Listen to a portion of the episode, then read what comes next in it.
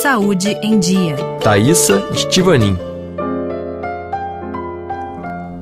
Olá, sejam bem-vindos ao nosso programa Saúde em Dia. Existem doenças tão raras e desconhecidas do público que muitas vezes os próprios médicos têm dificuldade em diagnosticá-las. Uma delas é a SHUA, sigla que significa Síndrome Hemolítico Urêmica Atípica.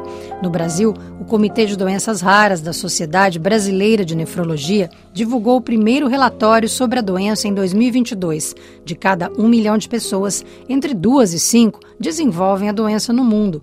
O relatório, coordenado pela nefrologista Maria Helena Vaibich, do Hospital das Clínicas de São Paulo, mostra que 56% dos pacientes são jovens mulheres de cerca de 20 anos que apresentam insuficiência renal. Trata-se de uma doença ultra rara. Existe todo um programa de educação continuada que eu e, e, meus colegas né, fazemos é, programados e também participação em congressos, publicações, tudo que a gente pode fazer para tentar ampliar o conhecimento dessa doença entre os próprios profissionais de saúde, né? Ela explica que muitas vezes as equipes se deparam com pacientes em estado grave, com alterações sanguíneas e renais, sem ter ideia de que os sintomas possam estar relacionados à síndrome.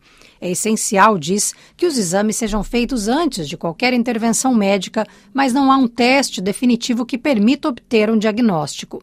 A doença é de base genética e existe um exame que detecta os genes alterados mas ele indica patologia em cerca de 60% dos casos, segundo a nefrologista. Mas para você pensar numa doença rara, você tem que ter ouvido falar alguma vez dessa doença. Então, muitas vezes a gente acaba se deparando com casos em que aqueles profissionais não têm muita ideia do que é a doença e às vezes a gente tem até dificuldade de que essas pessoas pensem que se trata de uma doença rara. Existe assim uma tendência a dizer não para o diagnóstico. A CHU altera as proteínas do chamado sistema do complemento, que atuam nas defesas do organismo. A síndrome desregula algumas dessas proteínas, que são codificadas por determinados genes. Nessa doença, o que acontece é que existe uma exacerbação dessa reação natural, né, que é a defesa do organismo, e ela acaba levando a uma lesão celular porque a gente tem um depósito de uma proteína que é a final da via alternativa do complemento e que ela vai levar uma lesão direta de umas células do nosso organismo que ficam na superfície dos vasos sanguíneos e leva a uma lesão importante da parede do vaso sanguíneo e a formação de trombos dentro das células. Em consequência, o paciente vai apresentar anemia, a perda de plaqueta, o consumo das plaquetas, então cai a plaqueta no sangue, você forma um tipo de um coágulo dentro dos vasos sanguíneos que vai impedir que haja uma oxigenação adequada daqueles órgãos que são irrigados por aquele vaso sanguíneo, levando a uma deficiência do funcionamento desses órgãos.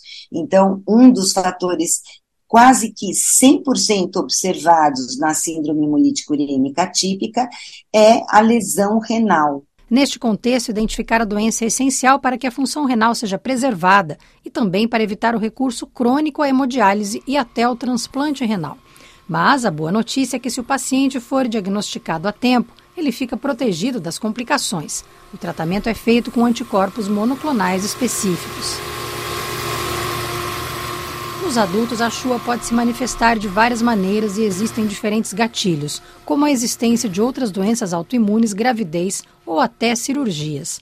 A nutricionista Pamela Notário, 37 anos, de Rondonópolis, descobriu que tinha doença em 2018. Todo esse meu empenho com alimentação, com exercício físico, fez muita diferença no meu diagnóstico, muita diferença mesmo na minha recuperação, no meu período no hospital, o diagnóstico veio num tempo muito bom para mim, que eu estava muito preparada, né? E isso fez diferença. Pamela descobriu que tinha doença porque pegou uma pneumonia que se tornou crônica. Até que um dia ela saiu com o marido para comer um lanche e acordou no dia seguinte muito inchada.